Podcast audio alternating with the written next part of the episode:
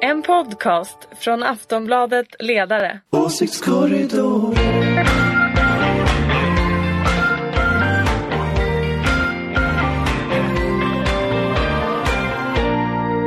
Hej och välkomna igen till Åsiktskorridoren. Vi har knappt hunnit få ut förra avsnittet så kör vi igen för nu är det valrörelse.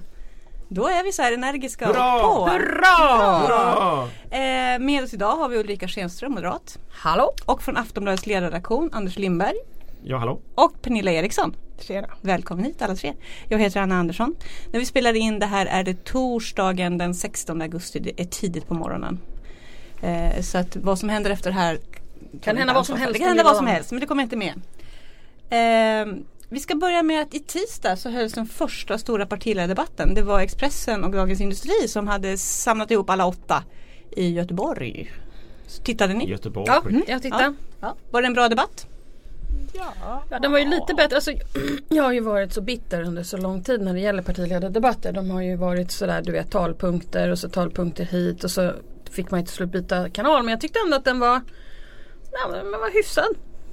Alltså jag, tror att, jag tror att kvällstidningarna på något sätt är bättre på att göra debatter faktiskt än vad SVT har varit. Att SVT är så stolpigt och så fyrkantigt format och Ja, så. det här var inte så stolpigt och Eh, fyrkantigt nej men att, att, och, och, det, tror- och det är ju för att det ska vara millimeterrättvisa i SVT. Så det, det följer ju på något sätt deras De regler. klockar alla Men det blir ju och- väldigt segt. Så. Ja. Och, och, så att, och på det sättet så tror jag att, man, att det här är på något sätt bättre. Sen tror, tycker jag att det här Det var ringrostigt. Alltså det är inget snack om saken. Det har varit en skön sommar. det har varit en skön och lång sommar och alla är solbrända och glada och de har inte riktigt kommit igång. Och Annie Lööf kom ju bort i stora delar av debatten till exempel helt och hållet. Vilket och är det väldigt brukar- ovanligt. Och det, och det, och det tyckte de brukar hade- hon inte göra. Vänta förlåt, Så. Pernilla har en invändning. Nej, jag tyckte de hade stängt av Ulfs mikrofon helt och hållet. Det var ju... Du anar- Jo, men, men Annie Lööf brukar ju ta väldigt Ja. mycket mer plats. Ulf är ju inte en sån som brukar ta så mycket plats. Alltså han är ju inte någon bombastisk. Annie är ju ganska mer bombastisk. Ja men det brukar bli hon och Sjöstedt som ryker ihop eller något sånt där Exakt. liksom. Och nu bara så här, så det, det känns som att Jag tror många partier sitter nu efter, efter partiledardebatter då har man ju alltid så snack i sina staber och Mm. folk utvärderar hit och dit och funderar på angrepp och motstånd och sådär. Jag tror att många av dem kommer att handla om eh, Du måste vara lite mer energisk på ett snällt sätt till sina respektive Ja partiledare. och staberna är ju, jag har ju själv varit en del av det där. Det gäller ju att vara faktiskt lite aggressiv mot patienten redan direkt efter själva. Därför Jaha, man att får Och inte var vara för gullig Nej, oh, nej, inte gulla med patienterna. Oj, nej, nej, oj. nej, nej, nej, nej, utan det är på dem direkt och bara vad var det där du sa? Vad menar du med det? Hur, var kom det ifrån? Har vi pratat om det här förut? Usch jag skulle aldrig Och klara just det här, politiken. och jag tror att, jag tror att Nej men jag- alltså det finns ju många som blir gullade av att ha massa ja-säger omkring sig men de blir ju aldrig bra i debatten. Och de förlorar alltid. Så jag, jag tror att de här efter, alltså utvärderingarna efteråt kommer nog att vara dels ni måste ha mer energi, liksom gasa mera. Och sen tror jag de måste bli mer konkreta. Alltså det, det, är, det, det finns en abstraktionsnivå i debatten som är jätteflummig. Alltså man, man, man kommer liksom inte till konkreta angrepp och sånt. Och, och det där tror jag att ska du liksom tydliggöra skillnaden så, så tror jag att om vi tittar på hela Expressen-debatten och så ställer man frågan så här Vad var skill- den stora skillnaden mellan blocken? Då tror jag den, svaret på den frågan kommer vara Va? Alltså Okej, det, och det det, funkar inte. Pernilla, vad är ditt huvudintryck av debatten? Förutom att Kristerssons eh, mikrofon var Det är ingen avstängd. som eh, behöver eh, skälla på Ebba Busch Thor efteråt i alla fall för jäklar vad hon var på bettet. Det svingades hinkar. Hon har var- kniven mot strupen kan man säga. Ja, ja, ja. Hon, hon, eh, hon slogs för sitt döende parti och eh, gjorde det väl måste man ju säga. Ja det håller jag helt med om. Så att, eh, mm. Mm, jag såg eh, Löfven fick en passning igen att han inte, att han tryckte till, att han var patriarkal mot Ebba Busch. Ligger det något i det? gör dig klappa på Ja, ja, huvudet. Han Ja. klappade ju henne på huvudet. Han hade ju en attityd som var lite sådär lilla gumman attityden som råkade komma där och hon smashar ju tillbaka direkt. Och, vi minns ju alla Annie Lööf debaclet från eh, Ja, förra, förra valet. Förra valet Det var precis. papperna som fastnades Ja, eller hur. Och var? Käbbel. Käbbel. Ja. Jag tycker inte att det var riktigt seriöst. För jag tycker nog faktiskt att, att den här typen, när man börjar liksom köra den typen av angrepp som hon gjorde då öppnar man också för, alltså man öppnar för en typ av angrepp i debatter som dels inte går att svara på för någon men dels också som, som riskerar att göra att det blir liksom ja, personangrepp som en fortsättning. Så man måste vara lite försiktig med det där. Hon gjorde det snyggt, det funkade den här gången men man får nog akta sig för, för att liksom gå vad sa hon? Du klappar mig på huvudet dutt dutt Alltså det var något sånt där så Mm. viftade hon lite så här. Och det där, alltså det funkade nu men man ska vara försiktig ska på att gå vaksam. på Men person Hon är, hon är en skicklig debattör. hon är skicklig, hon är mycket skickligare än ja. Löfven alltså, i det här. Och det här klarar hon, det här är hennes Ja. Är det här är problem, eh, är det här problem för S? Att Löfven inte ja, klarar att sånt. Inte... Alltså det var ju ett problem redan när, när han klantade till det med Annie Lööf och viftade bort den här rapporten. Jo men det var ju inte så skickligt liksom med, med Annie Lööf och det är, vad är det, det fyra år sedan? elegant. Det var inte så elegant, nej det kan man lugnt säga. Men, men då, då, då, och här kommer staben in. Här måste liksom hans tjänstemän tala om för honom Gör inte så, förbered precis att, för nu, nu ser man ju att det här funkar. Så nu är ju chansen ganska stor att folk kommer att köra det här mot honom hela valrörelsen. Och då måste han ju vara beredd på det nu så att säga. Men jag skulle ändå vilja höja till varningens finger för liksom det här teatraliska som, som finns i det där. Att det där är lite farligt i partiledardebatter för risken är att det går liksom inflation i sånt.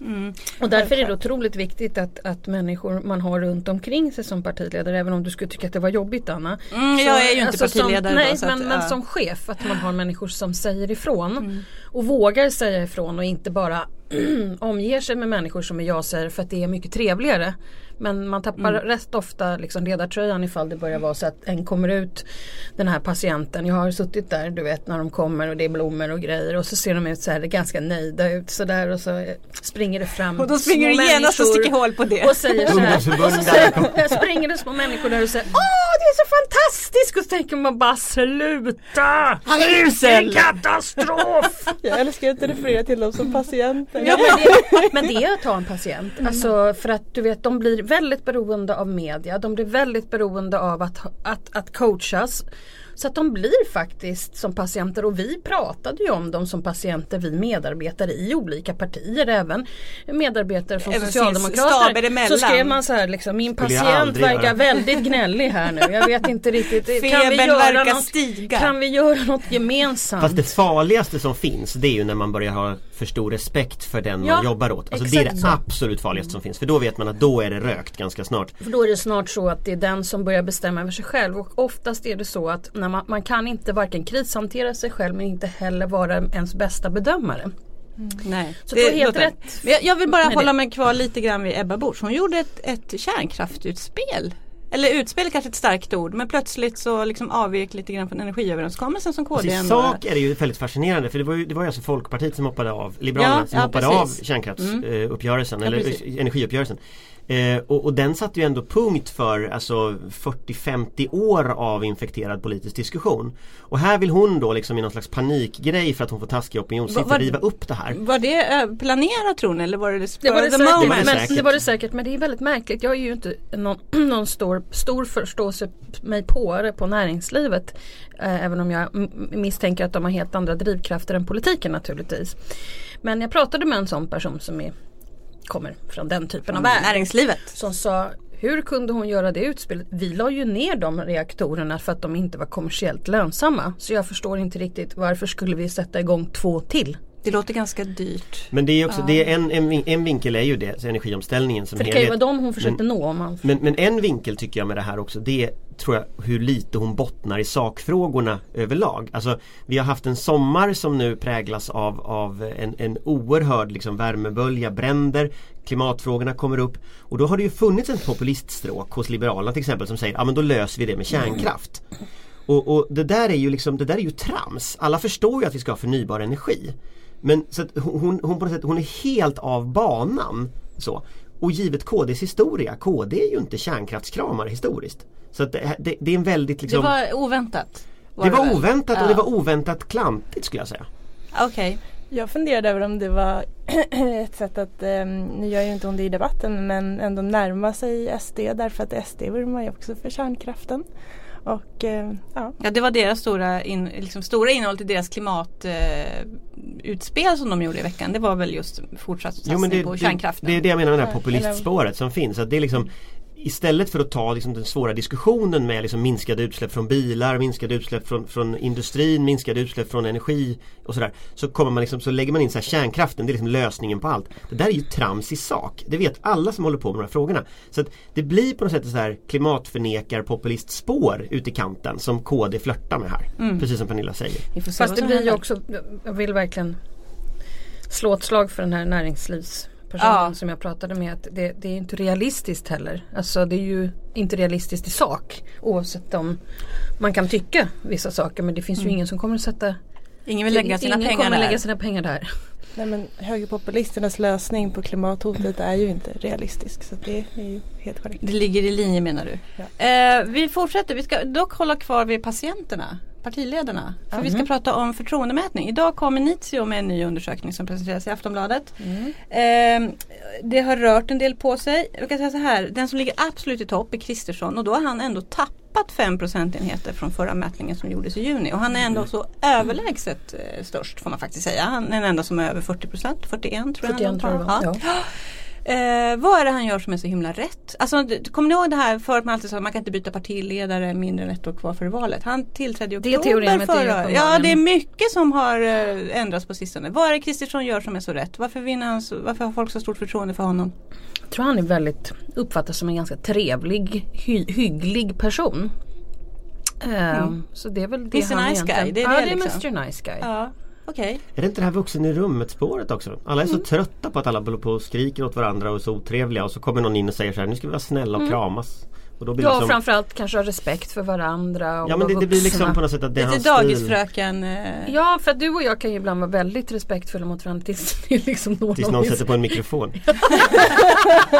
Tills ni inte är det längre. Ja. Nej men det är liksom lite bibliotekarien som går runt och säger åt folk att vara tysta. Liksom, Ja, så här. Det, ja. det, den man gillar bibliotekarien så. Mm, och det där är ju lite Fredrik Reinfeldt spåret om jag ska vara riktigt ärlig. Som jag brukade kalla för det finns ju inga dåliga kläder. Det finns inget dåligt väder, det finns bara dåliga kläder. Den där attityden, du vet så här rättskaffens, eller hur? Så. Rejält. Rejält folk. Sen tror jag en sak till om Kristersson och det är ju att jag tror att det är rätt mycket luft i de där siffrorna. För jag tror att han har distanserat sig från Moderaternas politik. Och det Det gör är att alltså Anders Lindberg nu som pratar Men- om luften i Ulf Kristerssons jag siffror. tror, jag tror, Nu låter vi honom göra jag det. tror faktiskt att det är så att ju mer han måste prata om sin politik och ju mindre han ska vara bibliotekarie som går runt och säger att folk ska vara tysta och, och liksom krama varandra så kommer folk att börja fundera på vill jag verkligen ha den här politiken? Och då tror jag hans siffror kommer att bli liksom mera gå rakt ner. Och det man ser på de politiska motståndarna, det har ju de också upptäckt. Så de försöker ju skjuta ner honom, som på debatten här till exempel, med sakpolitik. Eh, och det tror jag är mycket bättre än, än liksom, eh, det tror jag kan funka på honom. Okej, Han är mer populär än Moderaterna och det, är- det Okej. är tydligt. Ja, det, är, det, är, det är en onödig eh, popularitet. Han är. Moderaternas st- stora tillgång kan man säga. Alltså jag, om jag var Moderaterna, vilket jag lyckligtvis inte är, så, så skulle jag ju köra ett presidentval Det är på lite Ulf löjligt att Kristersson. behöva säga det. Han är lite- det är lite edgy idag. Jag, skulle, jag skulle köra ett presidentval på Ulf Jag Kristersson. tycker han har ganska Så. lite Kennedy-kvaliteter måste jag säga. Har han inte? Ja, men han har håret och liksom, Det han enda, man ska, men det enda man ska vara lite orolig för när, man Okej. gör, när man gör såna här, om vi nu går tillbaka i historien med det här programmet och så där Mhm. vi har suttit och Mm. bråkat om Brexit, vi har bråkat om Trump-valet och sådär.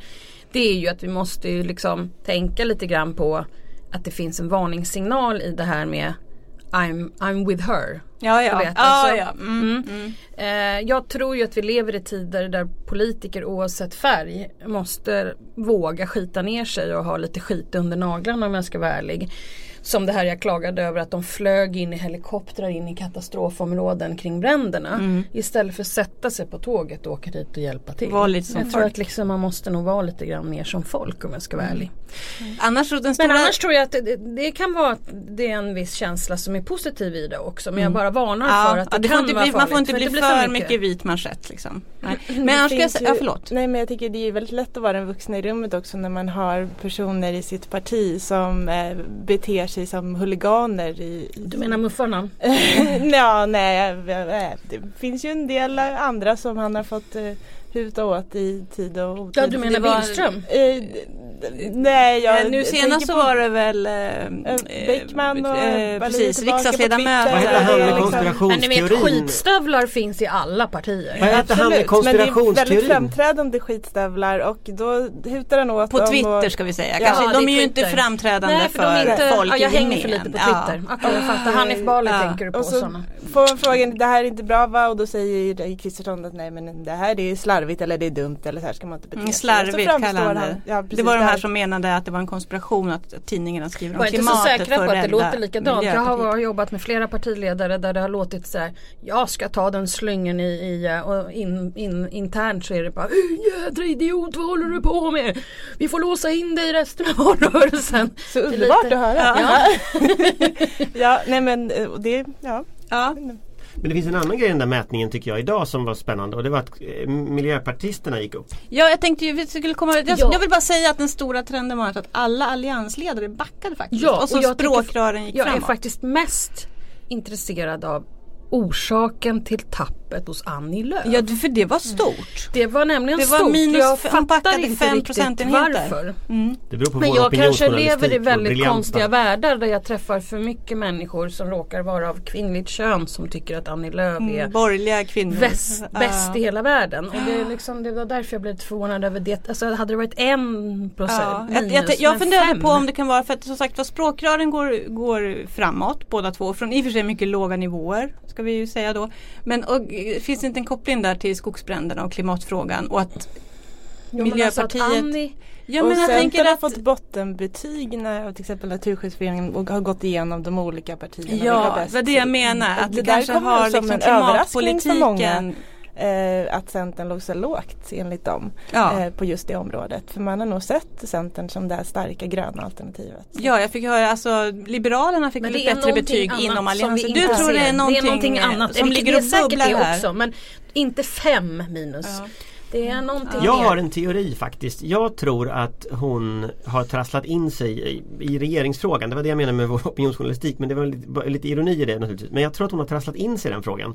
Om jag, var, om jag satt där på Centerpartiets kansli och skulle titta igenom de här siffrorna Då skulle jag också titta över tidsföljden När man börjar diskutera SD, regeringen, vad ska Centern göra? Och ju mer otydlig hon är Ju mer, eh, inte bara att det är problem i sak men det också det bryter mot bilden av Annie Lööf. För hon är så fruktansvärt liksom rak och enkel och, och pang bom på rödbetan i alla andra frågor. Och så när hon liksom trasslar in sig i den här frågan då får man känslan att ah, det är dunkelt sagda, det är dunkelt tänkta. Och, och, det, Och också att hon har ju varit otroligt tydlig tidigare i den frågan. Hon har ju varit och hon är eh, väldigt tydlig mot Jimmie Åkesson. Värderingsmässigt är hon ju glasklar. Alltså jag kan ju nästan känna att jag vill tonsätta det hon säger en om liten SD. melodi. Ja men det är det, det är liksom vackert. Då blir liksom kontrasten, nej men då blir kontrasten till att trassla in sig i regeringsfrågan. Den blir så här Alltså då känner man så här, det här det skaver liksom. Mm. Det där ställningstagandet, är det bara luftpastejer? Hur blir det? Hur blir det? Ja. Eh, annars så ska vi jag är titta inte på... säker på du, att det- nej, du, Mm, det det är okej, vi får hålla, du får ut och sniffa Ulrika och se vad det kan vara. Du Men jag tänkte också... spana lite telefonplan där. Är det inte också intressant i mätning efter Mm, mätning så förtroendet är ungefär lika stort för Sjöstedt och Löfven. Och i en demoskopmätning som presenterades tidigare i veckan så var till och med Sjöstedt, förtroendet för Sjöstedt större än för Löfven. Är inte det ett enormt underbetyg för en sittande statsminister? Jo. Jo. Vad ska sossarna göra? Vad ska Löfven göra? Medarbetarna får bli lite mer aggressiva. De har varit för snälla. De Kanske har inte de har sagt att gullat allt är så bra Ja. Stefan. Åh vad du är duktig. Mm. Ja de andra är bara dumma mot Ja, han måste skaffa sig lite Media är nej-sägare. dumma och, och de är dumma och Miljöpartiet är dumma och sådär istället för bara skärp dig för fan. Ja. Men jag tror ju att det finns, jag tror det, de där mätningarna har ju Alltså det är ju enklare att vara Sjöstedt och kunna bara köra liksom. Han kör ju sin politik, han, han har liksom rätt enkelt Han är lite som Annie Lööf där. Han är lite som Annie väldigt, Lööf, alltså det är enkelt så. Ska du, men han kommer att köra in i samma vägg som Annie Lööf kör in i nämligen ska du liksom omsätta det där i praktiken. Och nu skulle han liksom prata regeringsfråga och då skulle han minsann och hej och hå. Det finns ingen i universum som tror att han kommer att fälla en socialdemokratisk regering. Det är liksom, det är rent så här. Så att, så att jag, jag tror att Ska inte vara säker på någonting längre. det är sant, det ska man inte. Men, men just det, att liksom Vänsterpartiet fäller en arbetarregering, det tror jag inte på. Nej, man kan inte tro på det men jag vill bara säga att vi måste nog har ju alla lära en oss gång, att det kan det hända precis 91. vad som helst. Det kan det. Men jag tror att det ligger någonting i den här att, att väljarna vill ha ett rakt och enkelt, inte så tilltrasslat budskap. Man är lite trött på dessa talepunktspolitiker. Och, då, och, då det vinner en sån som Sjöstedt väldigt, väldigt mycket på. Framförallt Eh. eftersom han polariserar mot SD och Jimmy Ja. Åkesson. Så då blir det ju Alltså är man väldigt väldigt väldigt upprörd över Mm. SD och är vänsterorienterad från början så är det ju väldigt enkelt att gå till Sjöstedt just nu.